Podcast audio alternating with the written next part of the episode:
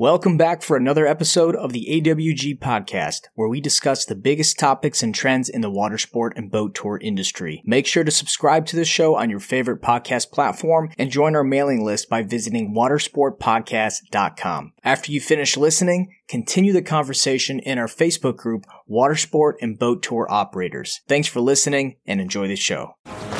They come to relax, enjoy the beach have fun, and spend money. And that's where we come in. This is the Awkward Water Sport Guys podcast. Find out tips on the best ways to market and operate a water sports business. If you're a water sports operator, you need to grow your brand, operate more safely, upgrade your operations, and of course, increase bookings. We're industry veterans broadcasting from Destin, Florida. This is the Awkward Water Sport Guys podcast. And this is Kevin O'Neill and Greg Fisher. Do you know that you are one of the few people that when I talk to, like, I immediately, like, I'm, I'm like happy like uh, like even before the conversation like i know like we're gonna have fun talking it's yeah. not gonna be you know abrasive it's just we're just gonna have fun and yeah. there's like I said, there's like a limited amount of people in my my my close spaces that like I feel that way, and I think that's really important for people to to like have that close circle of people that when you talk, it's going to be positive. I mean, it's not. I mean, there might be times where it's not going to always be be great, but at the same time, even when you're not having a good day, you, you can rely on those people, and they're going to lift you up. Yeah, like Kai, like Kai. I think like that's what ended up happening. Like to the show, the show ended up like becoming this like almost like like I don't know, like net network, like you know, like it really became like an entrepreneur episode.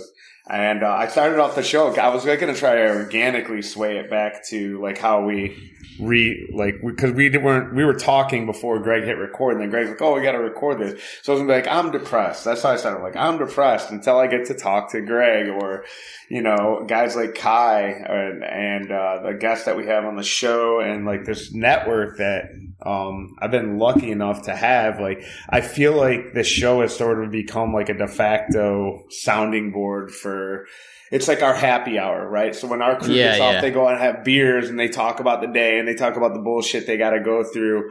We don't really, we do that like in an opposite way. So like happy hour when you're an employee, I feel like sort of becomes like a bitch fest, right? Yeah. We, our relationship works inverse of that and our network works inverse of that because you're not going to really call somebody up and be like, man, you know, uh, the, you know, I'm dealing with my, my, like whatever somebody quit or you know a bookkeeping problem or like one of the 900 problems you deal day to day as an entrepreneur and a business owner.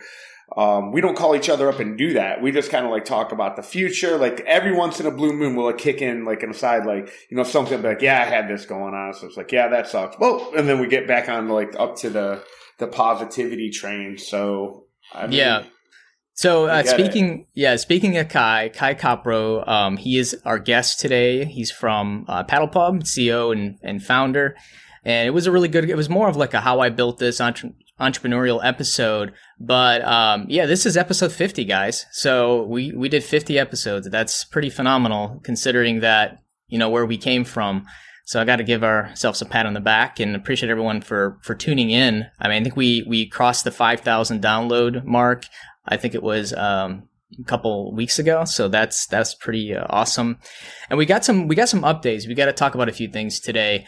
Uh, first and foremost, um, we mentioned I think in the last episode that the Arival conference in October was rescheduled, um, and we didn't give a whole lot of backstory. But I mean, it, it COVID is is getting bad again in Florida. Um, and I totally understand uh, why they had to cancel it and reschedule. It, I, but I bet you by I bet you by October it's a blip, man. I, I guarantee. Yeah, I know. By October know, it is good. And and I'm not saying this to like pump up our own shit. Like I I just yeah. I think they pulled the trigger prematurely.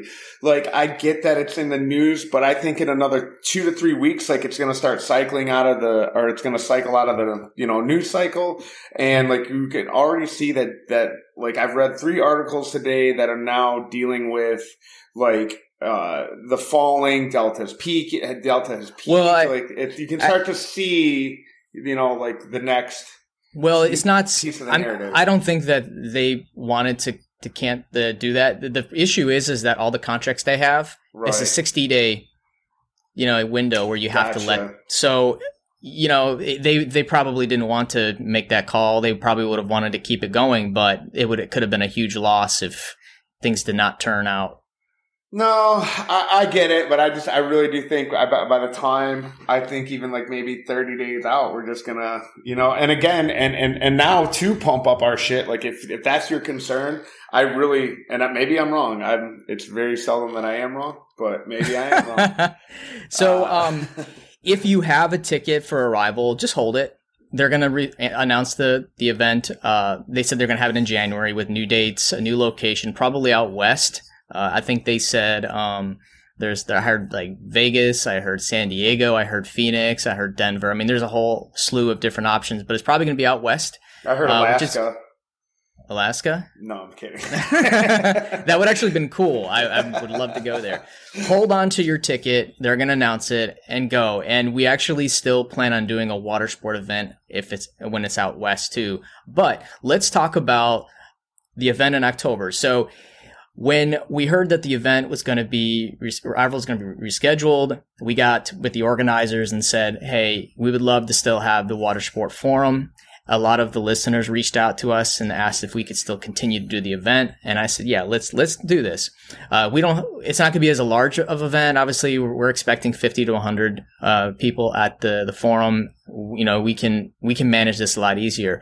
So we went and created a full day event. The forum was supposed to be just the roundtables, but now we have a full day event. We have presenters. Uh, we have Justin Buzzy from Get Up and Go Kayaking. He's going to talk to us about branding and social media. We got Jason Crotto from Horizon Revenue Management, talk about pricing strategies. Douglas Quinby, CEO of Arival, is going to come down and, and moderate and do a presentation. So the Arival folks are still going to have a presence there. Um, we got a really solid event. And one of the best things to come out of this is I know some of you were hesitant on the price of Arival because, you know, you had to have an Arival ticket to attend the forum. But in this instance, you don't have to have an Arival ticket. It's going to be $100 per person. And that includes lunch. It includes the pre and post parties. It includes the event. Uh, you only have to book your, your room, which we are about 99% sure it's going to be at the Rosen Plaza and I Drive and we got a group rates at $139 and i'm going to make sure this is all in the show notes uh, so everyone can look at it but we've actually had about 25 people already sign up and we just need 50 to put this And- on so i hope look, by look, then let me jump in. Yeah. Let me jump Yeah, in. go ahead, Let, go ahead. let me let me let me let me let me pitch let me pitch pitch for real pitch. Listen, if you guys are coming to Arival for, uh, for like the network networking possibilities, um, and you think, man, you know, this is such a small group, water sport on, uh, you know, like, it, like if if you're just coming for even you don't care about the content. All right. Oh, I know about branding and social media. Oh, I know about pricing strategies. Oh, I know about company culture. I know about all this shit. Come for the networking. I mean, if you can walk out of there with five people that again, like it's, it's, it's so valuable, you know, for a hundred dollars to go and spend the day with a bunch of like-minded people. It has been a hell of a, a 18 months, man. Like it's, it's been a really, really, really long season, man. So, uh, come to Orlando. Uh, even if if you if you want to just, I mean, my God, have you had the steak? The steakhouses there incredible, and you get an opportunity to come and sit down with a bunch of like minded guys and have some drinks Dude. and add some phone numbers to your to your to your contact list because the the the I've logged. I mean, 50, 50 shows. We have logged a lot of time and a lot of effort into this, and I can tell you that the the networking that this show has provided provided us has been it's just it's immeasur- immeasurable. Like the friendships i mean the the return on the investment of time that we put into this has been awesome. So you get to skip 50 shows and just come and reap the benefits of the network that uh, awg has been trying Yeah. to uh, uh, uh, cultivate. Yeah it's going to be quality over quantity. Uh, Absolutely. that's that's kind of like our motto here. Because the people that i know that are attending these are some of the brightest minds in boat tour water sport operation hands Yeah. down And Yeah. where else can you go and talk and network with these folks? If you're looking to really, you know, up your game with your business, like there's no better place to be. And I, I know by the time, you know, this all, this announcement goes out, the event's going to sell out. We're going to max it out at 100. And if nothing, you get to come. You get to come hang out with me and Greg. Like I'm coming just to hang out with our with our guest number f- uh, five zero Kai. Man, like dude, I love this guy. Man, he what a great show this was, huh? Yeah. this was, it was incredible.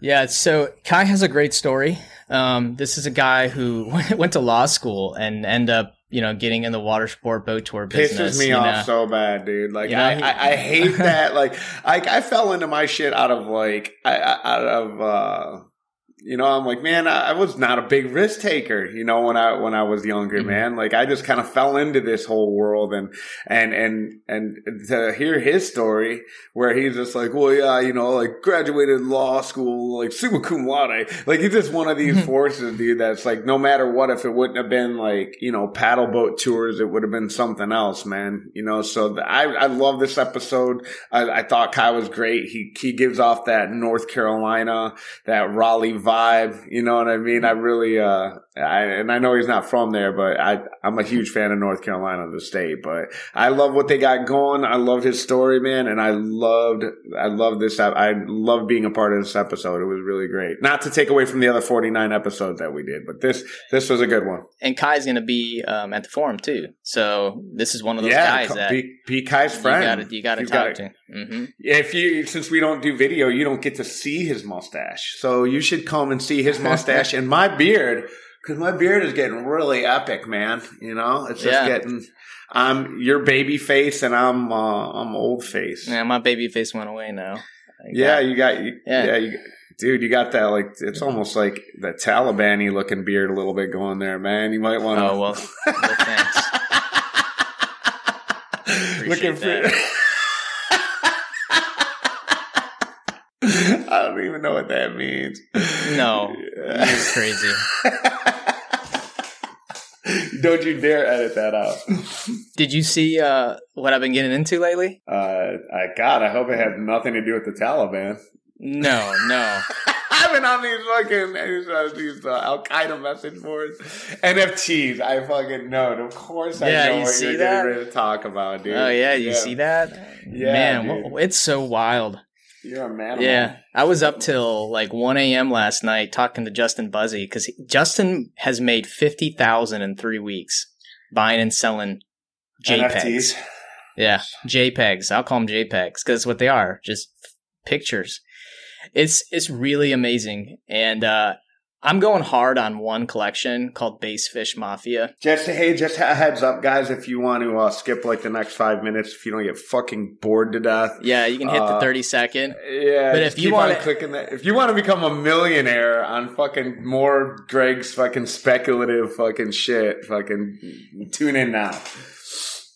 I, Yeah. I'm too much of a pussy, dude. I feel like I don't know. I'm, I'm too scared. It's like I just don't understand it, man. Like it just seems like I don't know. You've been researching this for like how long? Well, I now? just I just sold. Um, well, I bought 60 of them, anywhere from like a hundred to a couple thousand uh, dollars e- for each one. And I had my first flip yesterday. I made like you know a hundred bucks after I paid the fees. but I thought you were gonna have something crazy, dude. I thought I was waiting for some huge return on that. But this is me like my first foray into it. But Justin made like 25 Justin's get up and go kayaking, get a shout out to Justin. Justin made like 25,000 selling one. He held it for like 3 weeks. It's it's like you're set buying and selling art or trading cards or whatever. I mean, it's it's really wild. I mean, I feel, like, I feel like if you're not in it now, you're gonna be left holding the bag. Like, and I feel like, man, am, am I too late? Should I get in on it now for like the? So I understand like the next iteration of it, but man, I just God, I feel so old, dude. I don't want to like learn anything else, man. I'm like, ugh, NFTs and crypto, and like, ugh, I can't even like. uh, Man, they like Coinbase keeps on like won't accept me because they're like verifying. It's really weird because I have like my bank is all super protected. I got hacked, so like I got like all these like you know all these different Yeah, yeah. verification methods. So I can't just like log in, attack, uh, t- just start my Coinbase account, and then I get frustrated and I'm like give up, and I'm I don't know, man. And NFTs is just like you're buying JPEGs and it's just like it's so like counterintuitive to me. And I know that there's money in there's it. a whole there's a whole there's a whole system to it. And uh I mean, I'm new, so I, am not going to give any advice because I'm new to it, but I'm learning. But it's it's really fascinating. Listen, Say, save it, save it. Yeah, oh, it's like the more like tulip mania. Let's come on, let's be fucking honest, dude. Like the gold rush, at least you had something like fucking tangible that's still worth money today. So, but this is, I feel like I feel like that there's there's more to come of this, you know, like the gamification and how NFTs will be created, you know, translated into this other this different product or whatever. Like yeah, you can yeah. buy this like armor that only you know there's only one set of this armor. Maybe when we get to like Ready Player One world, like that that shit will start to actually happen, you know. But is anybody yeah. paying like a hundred thousand dollars for this special car or whatever that, that you can get in like whatever Grand Theft Auto or whatever fucking racing game is hot right now? Like, are we mm-hmm. to that point yet, or are NFTs like the very beginning beginning of this? And, and, I think the same thing happens with crypto, where a guy like me is like a little hesitant because it's like, well, is is is Bitcoin the gold standard? What's the is it now? Like, or is it too late? Like, you know what I mean? Are these NFTs, these JPEGs, like the beginning of something, and then they're gonna like dip, and then there's the next thing, and, and you want to get on a, in on that now. So I sort of understand having like spending the time I think I think for those of us that are going to try and get into it now, I think it's going to be an expensive lesson for an understanding of how to get into the next thing, whatever whatever the next version of NFTs are. Then you have a better understanding of it by getting involved now rather than later. I personally mm-hmm. think that you just burned your money on this one. I'm not sure because what creates value, and I understand it's the scarcity. Well, but- it's it's a it, what it is is like the community and and just people, just like baseball cards, right? Like baseball cards, you know, were a com- you know were a commodity because mm-hmm. people wanted it. You know, the the you get the Major League Baseball. It's a pastime. Everyone knows about it. They follow. But there's it. only one Honus Wagner card. Right, there's only one Michael Jordan.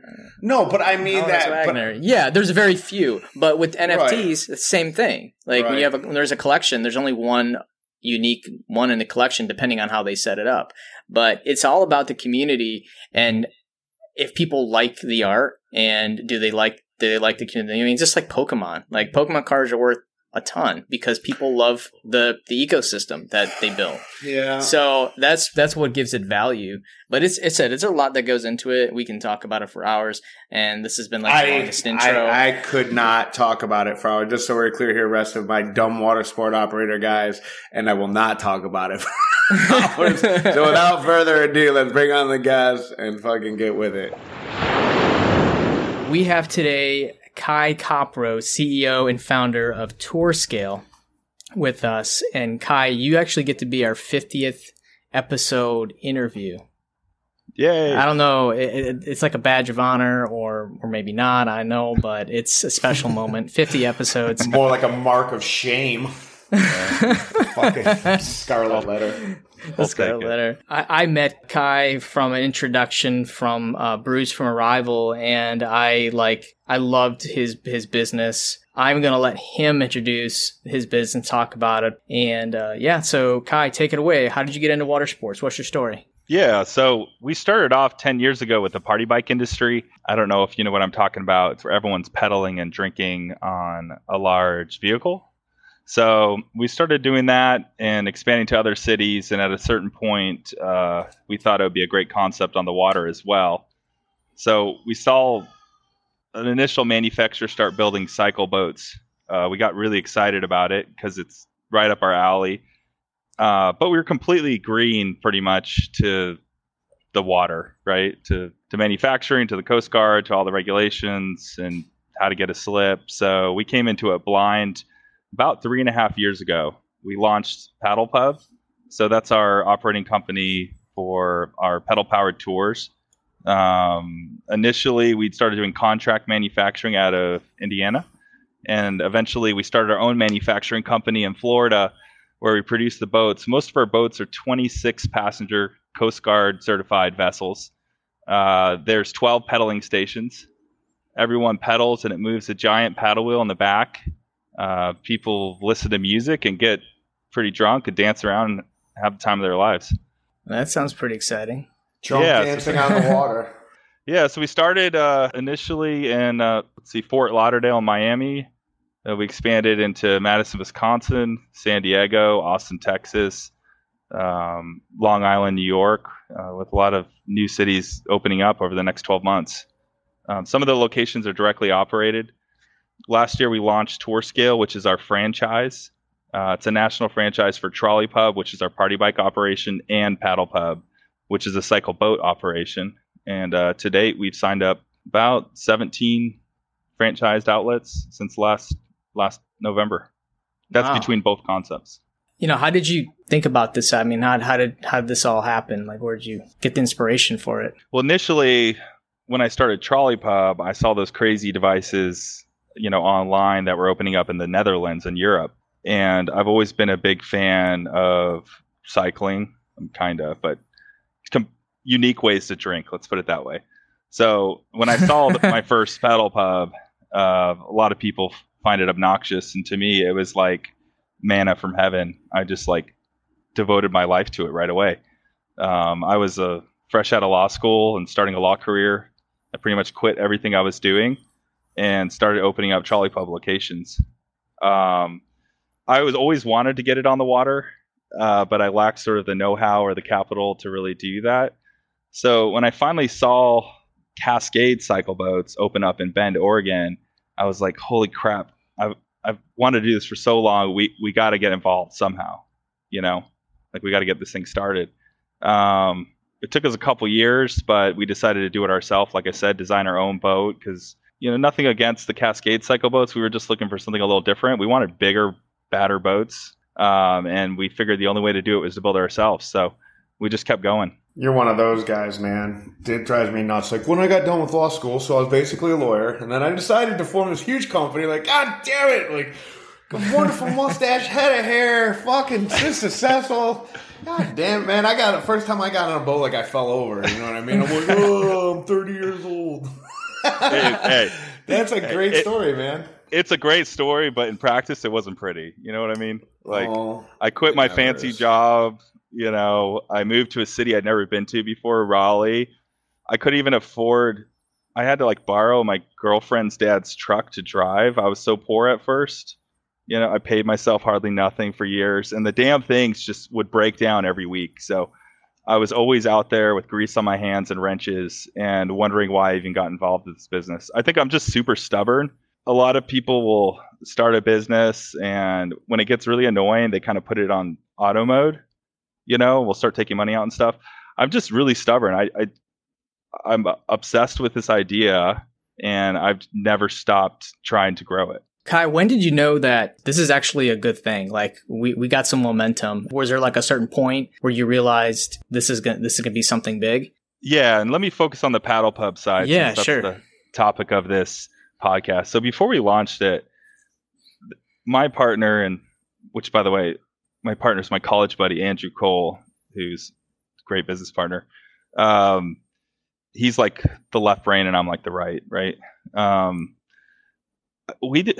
We didn't know if anyone would want to do it. Like we thought the whole point of the trolley pub was that you're seen, you get to go to the different bars, and there was some worry, especially from other people. I knew people would do it, but that it wouldn't be the same experience on the water. You're not as visible. Like with the trolley pub, it's like you're in a parade.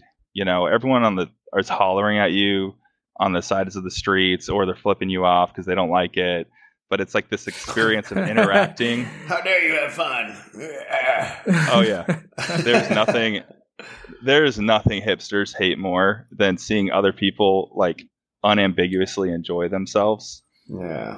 Um, so and then when you don't when like you take their when you when you take their identity by taking back the mustache, they hate that too. it. that's what I'm just appropriating it, right? I'm bringing it back to like the real man thing and not like I smoke cigarettes and don't have a job thing. Listen, Uh, have you ever heard like it's like like a- like a meme? It's like punch a hipster in the face. I, I did that one time, dude. I punched this kid so fucking hard in the face, dude. He was sitting down and he had like this stupid cap on. Like I like knocked him out dead, like in it, like flat out in his seat. It was the it was as gratifying as you think it would be. Like it, the meme did not do it fucking justice. Like I was. Did you did you do it just for the meme or did he do something. No, he he dismissed me. I was really drunk, and he was like really. I was being really friendly, like maybe overly friendly, and then he dismissed me, and then like I like stewed about it like twenty seconds, and then I Yeah. punched it, punched like punched down like right in his dumb hipster face. But yeah, I mean, if you know, So you don't you don't take rejection well. I don't. I don't. that's how I got. That's how I got my wife. I punched her right in the face. Like, Yeah. Oh, I'm in love. Very old fashioned. Don't let us. Yeah. don't. Don't let me fucking derail us, man. I got a really, I got a really bad. Because I, Kai, man, you got a, like a crazy story. I wish I would have like, I wish you wouldn't have sprung this one on me. I think you did tell me, but like, I'm familiar with your brand. Um, I'm not familiar with your brand. Is like, I would have done like more research. Uh, it's been a crazy week. I would have done more more research because I am familiar with your brand, and I didn't realize that's who you were, man. That's that's awesome, man. So, Paddle Pub has been around. Say, tell me again for how long? About three, three, three, four years probably. and and now it's franchised out. I just want to Correct. Could we, could we like jumped around a couple things here? So so you have how many locations currently? About seven. Um, three are directly owned and operated, and four are franchised. And we have about three or four more locations in the pipeline to launch, mostly next spring and summer. Um, Is there is is I'm sorry I I, I hate to d- d- diverge real quick, but I got to ask you No, another yeah. question because there's Paddle Pub and then there's Pedal Pub too, right? With an E. correct. Are So you our- you're not affiliated with them. I'm not. No, we own Trolley Pub. Okay, and, So Trolley Pub is our the party same bike. concept, or Pedal Pub's the same concept. They're older and bigger than we are. Um, their bikes all come from the Netherlands, so we're like we're like the scrappy, less funded version of Pedal Pub that actually knows how to do operations. I would say uh, oh, Pedal Pub Oh, is like yeah. private equity private equity owned and they're trying to do like a a roll up where they resell it again um, so our brand of the franchise is we get our hands dirty you know we know how to make a location successful you know we're not trying to sell our company for tens of millions of dollars to some vc you know we're we're like you we we've done the work you know So what did you Um, know it's about the business going into this? Did you have like any background in business besides like absolutely nothing. And I actually never thought I would be an entrepreneur. I, I didn't know what I wanted to do I, when I was younger. I, you know, had a crazy, super religious childhood, which was interesting. Like my parents went to seminary, were going to be missionaries. I was super sheltered from the world. Went to college, got in a lot of trouble, and I was getting ready to graduate, and I realized I just never made any plans what to do after college. I never thought that was a thing. It just didn't feel like college was ever going to end. And then all of a sudden, I had to get a job. So I went to law school to kind of delay that decision a little longer, give me three more years. And then uh, I think the business made me an entrepreneur. Like, I knew nothing about business. I really didn't know much about law either. You know, I'd just gone to law school. My only real experience was like running a fraternity, which you know gave me some insight but um i was young and i drank lots of caffeine and i kind of just figured it out trial and error you know that was it how, how how as, as part of like of your because I like sidebar entrepreneurship like how risk adverse are you? Like, are you willing to bet I'm the not- house like literally? yeah so i'm i think that's what it was is i'm not risk averse at all. And at that point in my life i didn't have anything to lose you know? Like i didn't have any money. I figured the worst i could do is delay my law career for a few years and this looks really fun and it makes people happy and it makes me happy so i'm just going to do it. And um you know we've never pulled a single dollar out of the business since. It's been 10 years. Like pretty much every year we roll all the profits back in and reinvest it. Um, I've never really had a desire to relax or take money out. We just literally are on a mission to do this. You know, like this is my calling. I want people to pedal and get drunk. I don't care if it's on the water or on land. Whether we build a plane to make the wings flap and people and pedal do it, that's what I do.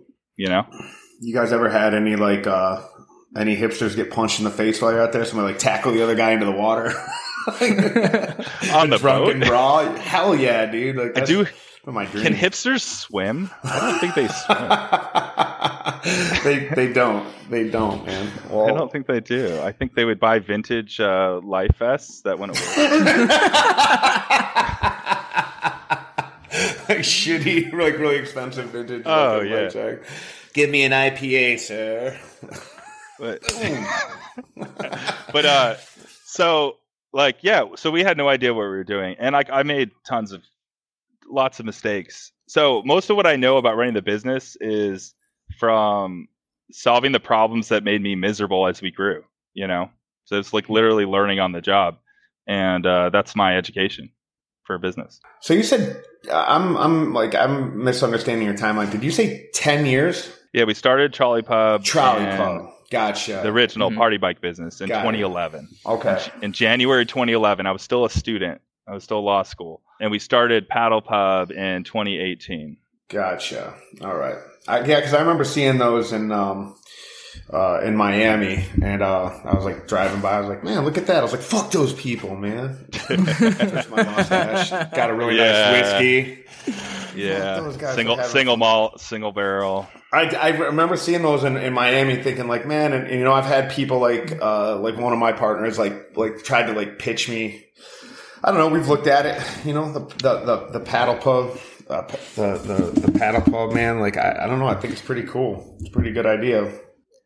People love it. I mean, that's the important thing, and that's you know, when I first decided to quit, I we just opened in Raleigh for the trolley pub side, but I was here and within the first night, I met super hot girl, and then I saw everyone having a great time coming back from a tour. And right then and there, like I called my partner. I said, "I'm not coming back to Austin. I'm moving to Raleigh, and I'm going to do this full time." And I, and it's because I realized how happy like those people got off and said that was the most fun they've had since they were in college. And I just wanted to recreate that moment for as many people as possible. Like I knew people would buy that feeling, you know of yeah. being able to let go and feel young again and have a blast. Do you do you have to have a liquor license or a um, beer and wine license, or is it BYOB, or how does that work? Yeah, so on the boat and the water, it's BYOB. In a lot of states, you can get a liquor license for boats, unlike vehicles. But honestly, it's really not worth the logistics of dealing with inventory, and you know, it's it's much better just to sell the experience and let them bring their own to keep operations simple because it's like adding a whole second business to an already difficult thing to manage. When someone looks to be a franchisee, do you have a qualification process or is like, do you got the money? Do you have experience? You're good. Like, uh, do you make sure that the locations are sustainable? I mean, obviously the last thing you want to do is sell someone a boat and then they don't know how to run it or they have a terrible location. Yeah. I mean, that's extremely important. And, um, getting in a franchise relationship with somebody is you're going to be with them for a long time right? Like they're going to be a franchisee. I'm going to be supporting them. You know, um, a we don't want someone to join who I don't, frankly, we don't enjoy working with first, uh, because we're going to be interacting with them for a long time. Um, there is a qualification process. Most of it is financial, and some of it's based on experience. They need to have the necessary capital. Um, they need to obviously have good credit and have a clean background, and they should. If they don't have business experience, I'm not going to cut them out right there because everyone starts somewhere, right? I should sense in them a lot of passion for this, having something relevant in their background, and um, you know, like to feel that drive. If it's just like a side investment, it's not going to work, right? Like people got to be all in on this. How involved are you once they become French, you know, a franchise? How do you help with marketing? Do you, I mean, do you reinvest the royalty fees? Yeah, so it's pretty simple. We provide a lot of the upfront training. Obviously, we're going to guide them through the Coast Guard process. They're going to they're going to learn how to recruit captains, um, how to staff, how to manage captains and first mates, how to find a slip, how to maintain your boat. We provide the website, the booking system um, additionally, we also have marketing support through our director of marketing. So we're not mm-hmm. actually running their marketing, but we are sending out the quarterly campaigns. So we get a lot of content like pre-cut videos. Um, they're going to get the actual content to use, what channels to use, even send custom audiences. We're saying, hey, we see this is working here. We're going to push this to the location. So we try to maximize everyone's sales based on what we learn uh, from the scale that we're at. And then yeah. they get the support from the manufacturing company that we own, which is one of the biggest limitations to this industry. When we started Trolley Pub, the thing that held us back the most was we couldn't get trolley pubs fast enough because most of the builders out there were just like mom and pop shops. They might build five to seven a year. If I need to open a new trolley city and I need three in one city and then four for the other, like it would take us two years to get the trolleys. So when we decided to launch this business in the franchise, we realized right away we have to literally start a manufacturing company to even do this because we have to be able to build these at the production level we need to allow our locations to scale quickly. And building a boat is really hard and it usually takes months. Our production speed at Trident for cycle boat start to finish is 30 days. And that's a 35 foot boat. That's pretty good. And and what kind of what kind of hulls? What kind of hull are you guys using? Aluminum. Oh, 36 inch toons, 35 by 10 feet 6 inches wide. We have a 90 horsepower Suzuki motor on it. Um, it's got a bathroom, fully plumbed, sweet stereo system, front lounge, um, built-in cooler.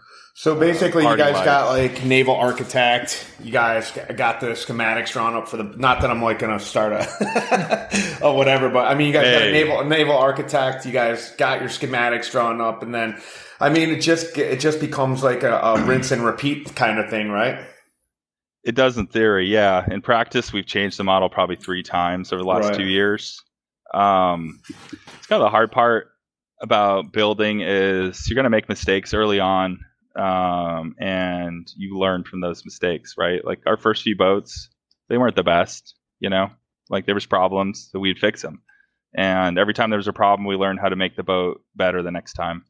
The pedaling mechanics like the mechanical and engineering part of these pedal boats is like extremely complex to make it last for commercial use. You have 12 cycling stations. Everyone's pedaling to a drive chain goes through like a little transmission where there's a gear change. You got universal joints going to the back, hydraulic lifts, actuators, you know, lifting the wheel up and down with the chain coming back with a tensioner system, like and then these things go out. Like our operators do on one boat we'll do 20 tours a week right?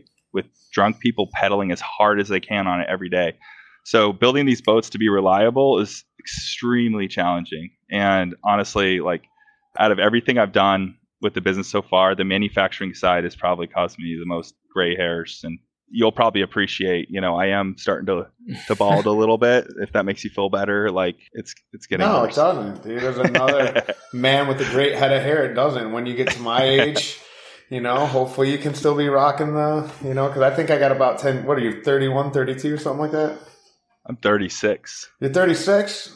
Yeah. Dude, you haven't driven enough boats, man. You gotta get you gotta get Gray going here, bro. You yeah, look you look good, man. Good for you. That's awesome. So you got like how many books on like vertical integration have you read? Because now I feel like tour scale is like the marketing arm of the whole thing. Like it just seems like you're you're hitting every single vertical you can and like keeping everything in in house from like manufacturing to the tours to franchising, and then I'm I'm assuming the tour scale is to be like right, is going to be like the marketing arm. Tour scale, it's the franchisor, right? It it it holds both paddle pub and trolley pub, and we hope to add more concepts. Like we're trying to build a platform for tour and activity businesses. They're light touch, right? We're not like super controlling. We just want to partner with people. The things that work best with an economy of scale are going to be done centralized, and the things that operators do best, they do best. So, you know, I wanted to build a franchise that'll make everyone in the network make make more money than they would have otherwise, otherwise, and take away like the common pain points of being a tour operator. And um, I think it works. No, I, I, I think overall, like our, our industry is a lot of trial and error. And the thing I love about the franchise model, I mean, I've I've gotten to know, you know, Justin Buzzy's franchise, Get Up and Go, the Cruisin' Tikis right. model and just to see like what type of support you can get from the community just other franchisees telling you hey this is what is it might not work the same in every market but in most markets you're going to see if you do x it's going to give you y. And that's that's something that you just can't get when you open up a new business. All that experience that is going to be shared with you through either like the franchise or the or the community of, of operators. And it just you're just eliminating all the mistakes that you're probably going to make. Yeah you're going to pay a royalty and you're going to pay some costs but at the same time that experience you get immediately i think is undervalued in this industry. Yeah we come up against that a lot. Like look what you're paying for is the fact that i messed up many many times over the last 10 years. And instead of you having to go down, down that same road you know we're going to teach you the solutions to all these problems. You don't have to come up with it. And you know, they're much better off because of that. They're not starting on square one, you know, and it's a hard industry. Like being on the water, running a COI vessel, um, you're going to make a lot of mistakes. Um, there's a lot you don't know coming into it, especially if you're not from like the boating world. Um, and so in the long run, their business is going to be a lot more profitable. What a lot of people don't realize too is that franchise businesses are more valuable. Like they sell at higher multipliers they have higher valuations because they have that network support. Um, so even though you're paying a percentage, your business is worth more because you know when you sell it, there's going to be training built into it, and there's going to be an existing network, um, and uh, it's easier to sell. People like to be a part of the winning team in a bigger community, and that's what we're trying to build. Do you share customer lists between franchisees? So once a new location opens, do you market to customers that are other locations, or do you keep that proprietary? Not right now, yeah. but that's something we're looking at doing. We sh- we share lookalike audiences, so okay. we take the data from a particular market, and you can run it through whatever a director marketing does, some yeah. machine, you know. Sure. Greg, want, Greg wants to buy your list. hey yeah. man, do you ever sell your list? Straight up, huge so pitch should, to buy your list. so we share lookalike audiences, right? It's yeah. going to find similar people to what's working in other markets. We don't necessarily sell individual customers, and that wouldn't even be that valuable. Like customers in San Diego and customers in Long Island, they're probably very different. Yeah, that wouldn't make but, any sense. Yeah. But you will sell like we know who's buying this, right? Like 36 year old females you know 50 to 54 mm-hmm. year old male architects. Like there's just all these weird demographics and stuff like that that you realize that this business is especially appealing to.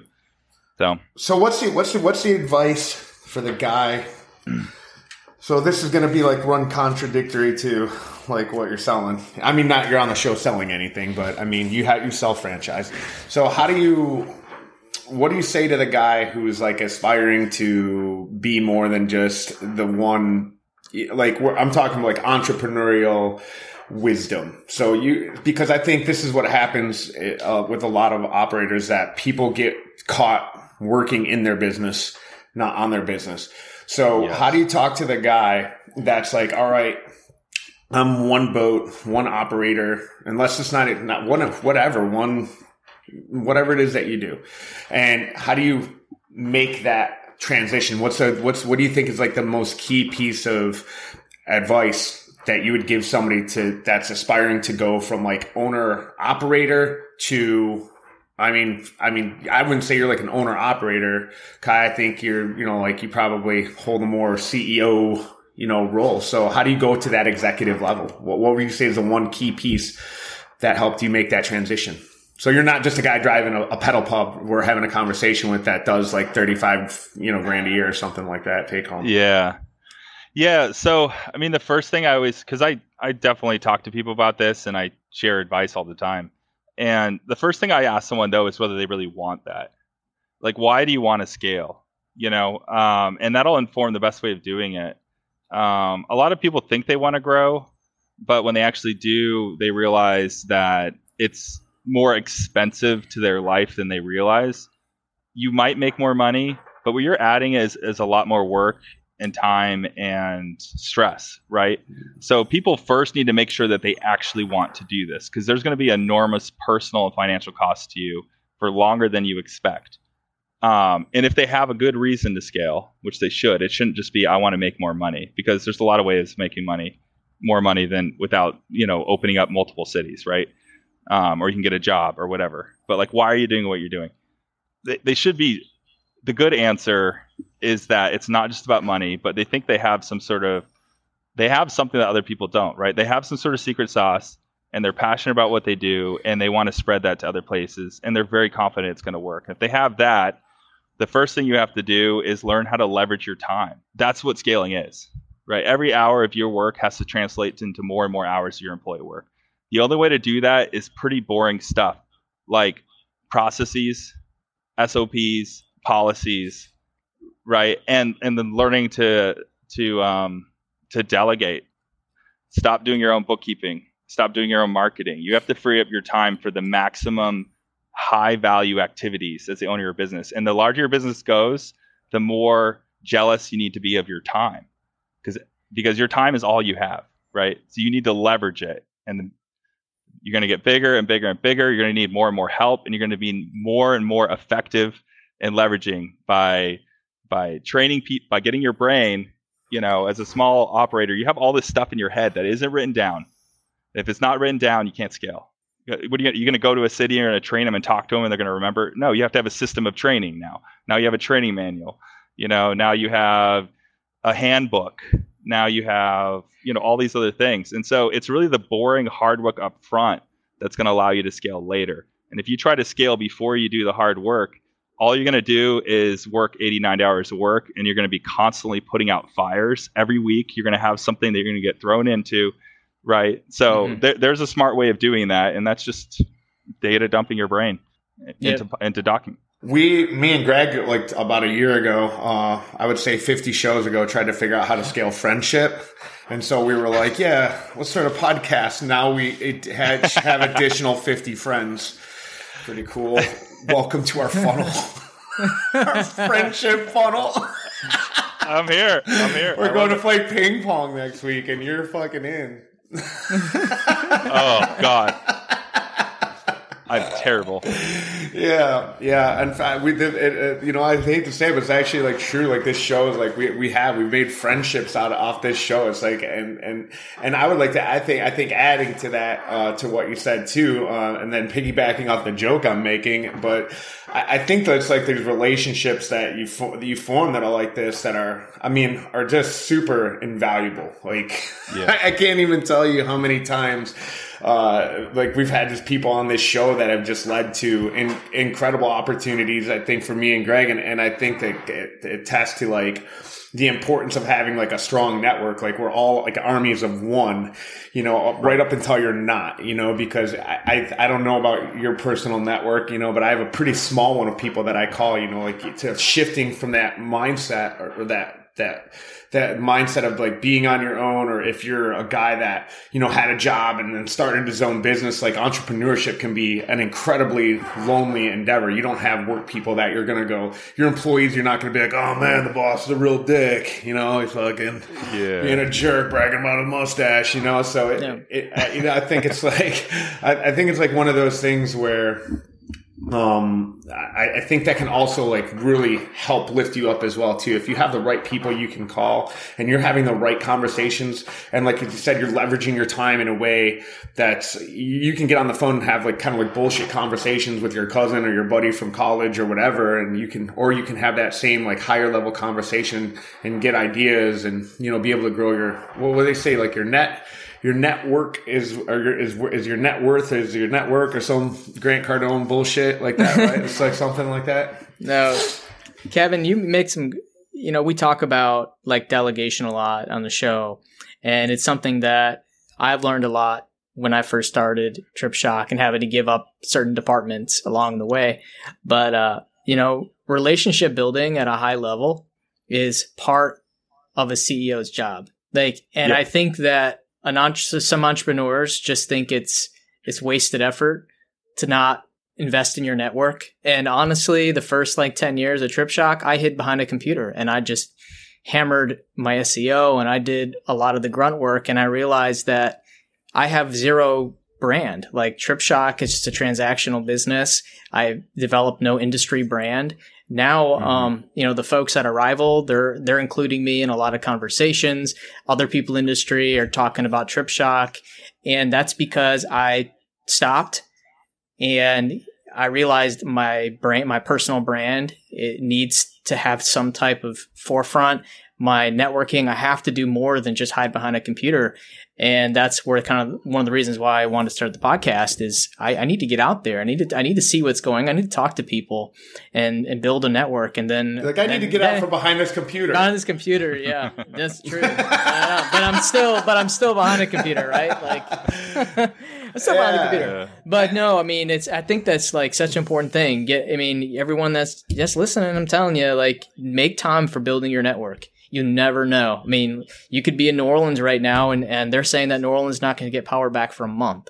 Mm. So you're a business, you you have a you you're going to be furloughed for a month, and if you don't have a network, then you might not find an opportunity right right fast, right? So I, I think from like I think like and not to like be weird, but I think also too it's it's like there's a there really is an emotional toll that that whole thing takes on you, especially when you know you're constantly grinding, and then you come home. And for me, it's like my wife and kids. It, it, I'm like literally, I like have like a kid in my arm. Like today is like, wah, wah. I'm like trying to like deal deal something with our CPA and a bank and connecting them to our new bank and blah blah blah blah blah. And it's just like you can just kind of get caught up in this whole the grind, if you will. But mm-hmm. again, like I, I think like things like, and I'm not trying to pitch our upcoming event or or rival or anything like that but it does create these unique opportunities for you to and it's not even just networking with people. Like it's actually having like real friendships with people that that understand you know this this life you know this this thing that we like endeavor upon. And it's it's really hard. You're not just gonna like go next door to like the local fucking sal's pizzeria or something be like where's sal at? You know? Fucking hey man let's fucking have a beer dude. Talk about fucking life you know? Like it's i mean i've tried and they keep on kicking yeah, me out. Every Sal. time they're like oh the guy trying to get a fucking slushy you know asking for the owner. Where's the owner? I want to make a friend yeah, so oh, it's not the same, you know. That's so true. I mean, most people don't understand what we go through, right? As business owners, it seems like from the outside looking in, like people just see that the business is working and they like there's some sort of admiration for it or, or something like that. But I think only business owners and especially in the tour industry, like we we all face very similar challenges. And I found that in the early days, I wasn't networking a lot, and I would talk to other people about it, and it's like they just didn't understand. And I remember I went to that first Arival conference, and we all were having a beer around a table somewhere, it, just sharing war stories, you know, about things that have happened and about stress and about the business. And I felt so much better. Like even just the process of, like you said, having a friend who understands what you're going through um, everyone wants to share and be heard, and I feel like only other tour operators can really hear you. You know, and then like you said, the network. It's not just about getting help from other people, which you can't live without it, right? Like I have mentors. I've had so many people help me along the way, and I've needed a shit ton of help, right? Like I'm not like ta- naturally gifted at this stuff.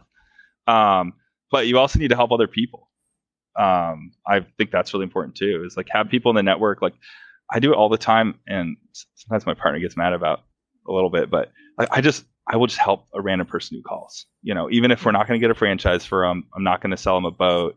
I just feel like I'm in the community and I'm going to give them advice and I'm going to spend some time on it just because just because. No, Kai, you are you're, you're just like Kevin and I because we get shit from our friends and I get shit from our trip shock partners like why are you giving away all the your secret sauce? And I and we go back to the Emeril Lagasse. You know, why does Emeril Lagasse give away all his recipes? you know, it's it's like you can give someone the book on how to do something. I mean, there's books on building businesses that are phenomenal. There's books on investing in stocks, and if people followed mo- those books and those processes, they would be millionaires. But the issue is that no one wants to cook. No one wants to cook. They don't want to put the time in, and that's to our benefit. And I personally, when I when I network and I talk to others, like my time has gotten so limited over the years. I want to focus on folks that have the same um, outlook this, that that are not going to waste my time. Like i've cut cut out a lot of relationships with friends and family. When i say cut out like not, i didn't like shun them but i stop investing time into conversations because they're not I'm a rich entrepreneur. Get, get out of here. Oh, you got a uh, rolex? No? Fucking hit the bricks. But I, have I've removed a lot of a lot of those relationships as far as like the the because I'm just not getting a whole lot of value and they're not doing anything for themselves either. And it's like I'm sitting here giving away advice to them and they're asking me for it, but they're not doing anything. I'm like, man, that's not good. I'd rather go on my podcast or in the Facebook group that we have. I love helping people in the Facebook group because um, I know one way or another, like that, it, it'll it'll come full circle. And I honestly, I can see you, Kai, giving help to some uh, some would be franchisee, and they might go in a whole different direction. But maybe they come back in a year and say, "Hey, I remember that conversation." My my pool guy did that. I called him up when I moved in. I said, "Hey, I need some help," and he's like, "Oh, don't worry about it. You don't got to pay me anything. I'll come out." He got my whole pool up and going. And a week later, I called him up and I said, "I need you to like, I need to do pool service with you." because I couldn't figure it out afterwards. Like that, it's like that guy knew that I was gonna have a hell of a time with chemical because it's a saltwater pool and and I don't want to deal with it. And yeah, he called and got the business. But you know, sometimes when you just go and and show, you know, gratitude and and show what your worth is, you, I mean, it, it comes. That's so spot on. And honestly, we had to do that for us because, like I said, I'm going to help anyways. So we had to build a business model to where we made money out of me helping people because I was going to do it. Like I was selling boats to customers who weren't franchisees, and I was spending a ton of time supporting them. You know, and as part of the same time we were building a franchise, we are like, well, now you get to help people and make money. And so I was like, perfect. That's what so, we'll so Kai, tell me this. so now with um, you said the name of your your boat building company is Triton. Trident Pedal. Trident Pedal. So now when you buy a boat through Trident Pedal, um, if it's, a, I mean, it, it's going to be under that. You're not going to sell like if I'm like, hey, I want to buy a boat from you guys and just start my own shit up here in Northwest Florida and call it whatever I want to call it. I don't want to be a part of a franchise or anything like that. Are you still selling those boats? Not anymore. Um, we wow. did at first. Um, we built 22 boats now since we launched, and uh, when we first launched the manufacturing company, obviously I would sell to just anybody um, who came in uh, I was eager to build relationships and provide a quality asset and show that the asset that we thought was the best product on the market for the category. Um, the problem is it's not because I'm opposed necessarily theoretically to selling to outside customers anymore. We simply don't have the production space for it. Right. Like we have so our our our queue on new cycle boats is booked out over a year right now on new builds. And so, you know, I really only can be building boats for my franchises right now because we have so much franchise franchise demand that that's all we can do. So it's a good thing, right? Like that's part of the goal. I'll probably continue to service some of our existing customers and stuff like that, but pretty much it's going to be franchise only moving forward. Wow, man, that's pretty incredible. I, I gotta say, man, that that's pretty awesome because I got honestly. Oh, go ahead. No, I was just gonna say, like, I gotta imagine, like, you know, the margins then are like within are with, within the was what's not in the boat it's within the business and like that's you know that's where you guys are making it up and then you know I, I can just see how that all completely works because now you're not like dying to try and make the margins on the boat you make the margins on the business and you don't have to like kill yourself and you can work with people and then yeah man that's um God, I feel like I hate it when there's so many more smart people on the show than I am. I just I feel like I'm just not doing anything with my life, you know. Like, it, man, here. This guy's like figured out, like, yeah, I'm sell, sell the boat too. Like, son of a bitch, man. God damn, he's 36, big head of hair, fucking great mustache. Hey, here, man. I'll I talk just, to you guys. Fuck this, I man. Just, I just sell silly boats, you know. Dude, I've had awesome. customers call me up. They're like do you do you make those silly boats? silly boat. So I wanted to rebrand our company and just call it like the Silly Boat Company, apparently. But I like it. But honestly, like yeah. So now when we build the boats, all the colors are standardized. Production is so much easier and smoother. It all goes through one purchasing entity, right? The other part is now, you know, when people call me up, if they're new to the industry, if I sold them an outside boat, I'm going to have to spend dozens of hours helping them get started, no matter what. And so basically, I tell them like, look, you know, you're going to need to join the franchise. Yeah. You know, because you need our help and we have the answers and you're going to make more money working with us than you would without you know it's it's a different story if they're already an existing operator and and the answer right now is we just don't have room in our production but for everyone else who calls me up it, it the answer is like you know you're going to get this money back and then some because we know this industry we're the biggest player out there and we're going to provide you all the resources you need in an organized way so do you sell like potato chips on the side or like what's happening behind you man what Really? That's just like your so, chip station? so like yeah, I have a chip I have a chip company as well. We just start, no, I'm just. I'm like really. I'm like I mean Jesus Christ! I thought I really thought that's where you're going with it, man. Like that's that's. I love a lot man. of chips, so I just get them wholesale. You know, it's, it's all I eat. I eat chips three meals a day, and uh, no. Um, so right now, because I have good internet access. I'm in our Trolley Pub headquarters building, so this is a little beer and wine shop we have here in Raleigh. Oh, so. I thought you were. I thought like I was just. I just man, I thought you there was some weird eccentricity there that I didn't know I'm, about. Like that's you just love chips. You're like.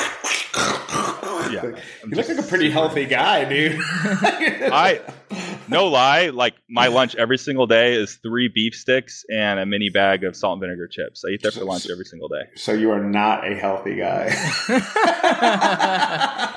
is that unhealthy? I feel like protein. You got you got a lot of good stuff in it. Potatoes are vegetable. I'm just eating vegetables and proteins. It's yeah. keto. You know, I don't know. You know, obviously, building this business has not always been easy, right? So, um, this, this situation when you uh, when you start started paddle pub, uh, you had some issues with the boat being delayed. Tell us tell us more about that because it's it was kind of interesting.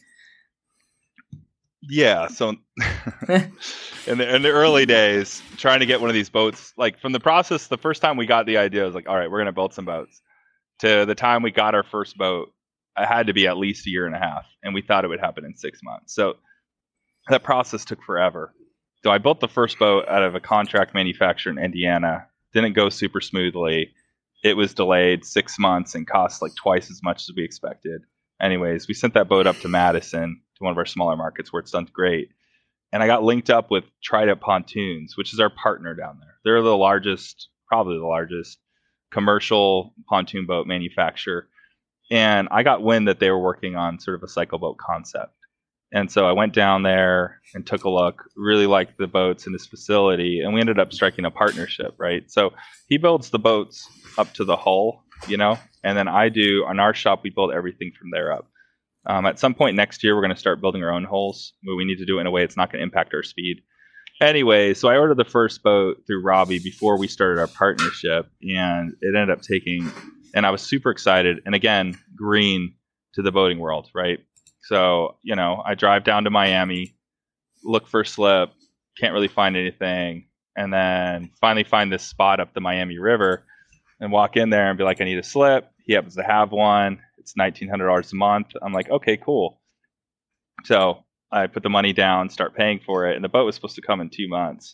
Well, the boat didn't come for nine months. Mm. So here we are paying for a slip that we can't use. It's really expensive and he won't let me sublet it out. I learned that some of these smaller marinas and stuff like that, like they'll just they'll leave you out there to dry. You know, like he wasn't going to work with hmm. me at all. He wouldn't let me out of the slip, wouldn't let me sublet it, kind of threatened to kick us out. But I didn't want to lose my competitive advantage. So I'm like, this is a great slip, so I got to keep paying and paying and paying. Finally, at the end of this period, the boat finishes. We bring it down to Miami, and this is just like one crazy war story. and I hired this expensive videographer, photographer this is going to be our gr- big coming out party. I fly friends in from other places in the country. We're all together, and literally we take the boat out, and one of the brackets that holds up the wheel just shears off, and the wheel's just like dangling in the water in front of all my friends. And after all that work, and then you know, nothing happened that weekend. I was super bummed, and it was just like my first taste of everything that goes wrong. Right, difficulties finding mm. slips, signing a wrong slip, not being able to get out of it like repair and maintenance issues, boat manufacturers being late, like you know that's a normal thing, um, and just heartbreak that happens again and again. Like I was looking forward to that weekend for a year, and it was supposed to be this great thing, and instead we were all sitting in a bar being like, "Oh man, that sucks," right? Like so. That was that was how I got into the business. That was my first weekend. yeah, man. There's God. I think everybody, especially in, in our industry, is like really feels it. Like everybody comes in like bright eyed and you know, oh man, yeah, boating and money that always like yeah. works out. You know, like boats always equate to like money. Like yeah, right. going the other way, my man. Like yeah. that. You know but you can't you can't separate a boy and his dream. But yeah, like when I started in this business, you know, I was like, I looked like I was Greg, you know, I was like I was 25, man, you know, and now I'm like, I look like fucking Grizzly Adams, motherfucking, ugh. yeah. It's the it's some of it. It's like those. It's like crack, man. You know, it's like those big wins. You know, you're like, and you just keep on it's like we're glutton for punishment, man. You know, you gotta like either just like love getting kicked in the balls or just love the feeling of of like recovering from getting kicked in the balls. like one of the you know, it's like either, you know, like you like you're just waiting for that moment to like, we have cured you of cancer, Mr. O'Neill, you're gonna live and you're like, yes, but the entire the ninety nine percent of the time you're just like fucking like I'm gonna die. Dude. That's it, man. Like you, to be to actually like being in this industry, you basically have to take the pain. You have you to be, be someone who can take the pain again and again and again. And you're right. The feeling that you get when you fix the problem, like to me, like that's what drives me, right? Like I've so many mistakes and so many things go wrong, and so many like painful moments, even emotionally, you know, along this like crazy roller coaster. But you're right. Like it's that feeling when you get over that that slump and you find a problem. It feels so good. Yeah, I, I think that the the best. I think that I think the best entrepreneurs probably in the world, man. Like the ones that like been able to calcify themselves against those these sort of you know these sort of big shots, you know, like it's really funny if you go backwards to in time and you start thinking about like the gut shots that you experienced in the beginning that you thought were gut shots. If you could go yeah. to that person, go, dude, nothing, man. Like what's yeah. coming down the pipe is gonna fucking make you like just be like, fuck this, man. Pack a bag, join the circus, whatever it is, get the fuck out of Dodge. You think this is heartache, my man. We're just getting started, and sometimes, like you know, it's it's almost like a weird excitement. Like I like I personally feel I'm like, oh shit, man, like what horrific thing is coming down next? You know, like this is going to be a real fucking barn burner, you know? And then like once I overcome that, like I just every year I just I just would look back like going through like COVID and I'm like, well, if this doesn't beat me, nothing will. And then this year we had another little thing like aside from COVID, I'm not going to talk about just yet. but we had another thing happen, and that it was like yeah. another like whole shit, you know, like like a, like one of those moments where like world rocking moments, and it's like, all right, well, we're gonna get over that too, and then we're gonna get over it, we're gonna get over it, we're gonna get over it because like the wheel just keeps on turning, and like less you put the brakes on, and I think that's what a, uh, you know a lot of people don't understand, and what uh, happens to a lot of guys, they end up getting burned out, like unless they're addicted to that one moment where you're like, bing, and it's like I think I think it's from the first light bulb. Those of us that it, it burned really bright for for us. It's the first light bulb that went off where the first time you felt like, oh man, I can make this possible. I can make this thing happen. And if I put my mind to, it, I can realize it. And you're like looking at your first website, and you're looking at your first boat in the water, and you're like looking at your mm-hmm. first customer, your first phone call and then, you know, like to that, like you're just always, it's like the band, right? That like got that little like taste of fame there, or that won't give it up, man. They're like still playing in like, like 80, you know what I mean? 30 years where they're playing like shitty clubs and they're like, I'm not giving up the dream, you know? Like, I think that's, um, I think that's what does it for most of us. You know, you're just like, man, I'm just, you know, not going to give up that ghost. And, and, I, and, and luckily enough, I think the people that continue doing that, like, even if they take, like, I've seen a lot of guys take like gone completely backwards or lose mm-hmm. everything and like come back from that. And I, I just, I, I think that's where it is, that first light that went off in your head. Like if it never shuts off in your brain, like if that light is just still on there, even in the darkest of times, then it can fucking illuminate I mean, the darkest of times. And I don't know. I, I, know that no matter what trials and tribulations I face, it's like as long as that light stays on somewhere in, in me, like I'm gonna, you know, come back and hit it harder and you know, and you seem like that kind of guy too, Kai. And I mean, I know Greg is for sure as well. Yeah, that's why I always tell people when they tell me want to scale their business. That's why you have to ask them, like, are you sure you want to do this? Because if that light's not on, that's why I said they have to be passionate about it. Because if you're not passionate about it, you're not going to take the pain. You're going to burn out. right? Mm-hmm. Like you have to have that light, whether that passion is about the business itself or like what it means to you to run it. Um, if that isn't super strong in the beginning, like I said, you're going to get beat up and you're going to quit, right? So you have to you have to have that. The cool thing about franchising too is I get to relive all this stuff now, which is hmm. honestly like my favorite part about this, right? I get to meet people who are at the very beginning of starting their business, just like I was 10 years ago. And now I get to relive all these awesome early victories with them. And uh, it's, so it's an amazing job. Like it's perfect for me because I, I love revisiting that and seeing them get excited about it. And their excitement about it, like constantly reinvigorates me about why I love what I do. Because without them, you know, I wouldn't be as ex- exposed to that energy anymore. Because opening a new city to me now is just like, okay, we got to do this and this but I'm working with them and it's like their first second city they're opening and they're pumped and they're jacked about it. I'm flying out there and they're like waving their arms in the round and breaking champagne bottles, christening boats. Like that's awesome. It, yeah, yeah, it fires me up and, and it's great. And then you sell them a boat, and then like parts of it break off, and you're like, "Oh, it's part of the whole thing. See you later." you fly out, like, champagne bottle. I'm rich, bitch welcome, welcome. Trust me, man. You're gonna thank me for this later. Like, yep, yep. it's a learning experience, dude. Yeah. yeah.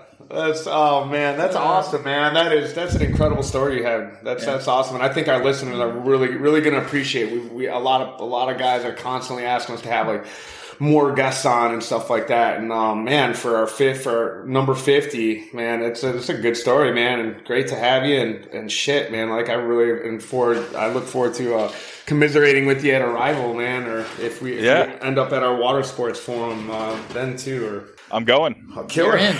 Let's do it. Yeah, man. Are we gonna see a drink? Yeah, are we gonna are we gonna see some of your franchisees so we can ask them how how Look their experience selling, was? Just selling, man. are we gonna? Yeah, I'm gonna I'm gonna invite them. I'm gonna Good invite deal. them. Yeah. Sure. So looking forward to it, and yeah, thanks for having me. This is super fun. I've never done you know anything like this before, so yeah, neither have we.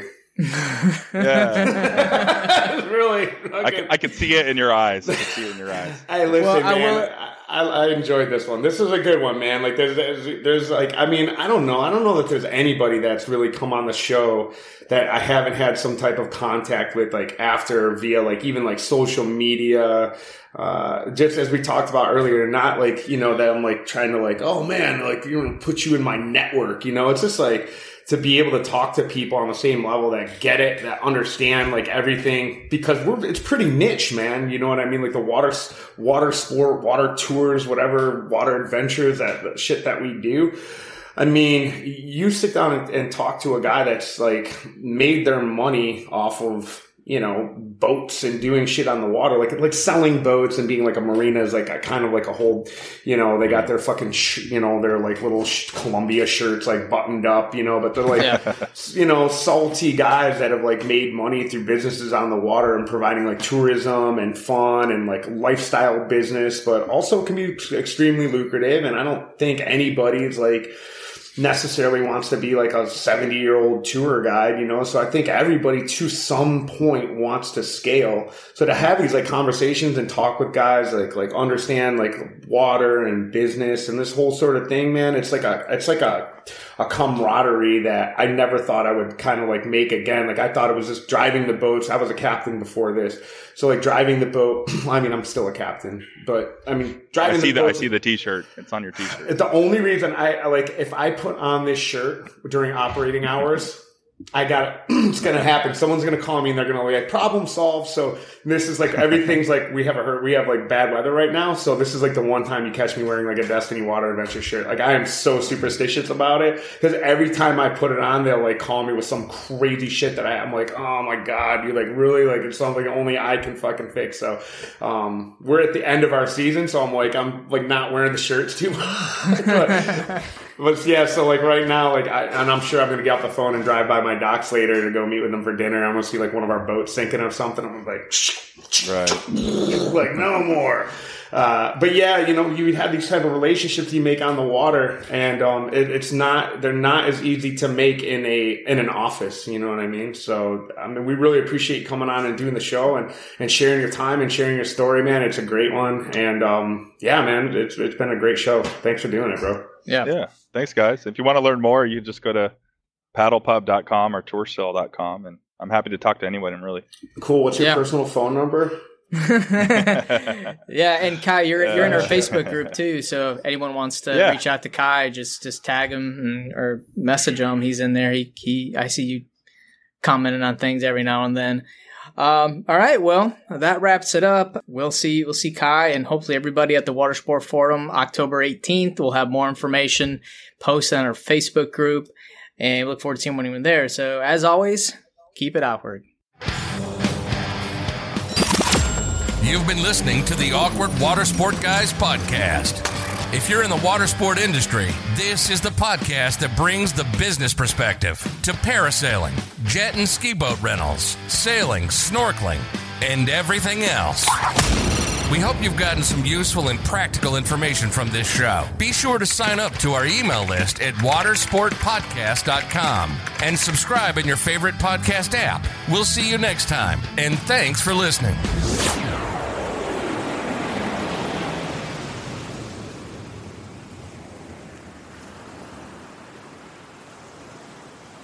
Thanks again for listening, and we hope you enjoyed this episode. If you haven't done so already, please take a moment to subscribe and leave us a review on your favorite podcasting platform. And if you have further thoughts, questions, or comments about this episode, head to our Facebook group, Watersport and Boat Tour Operators, to continue the conversation. See you next time.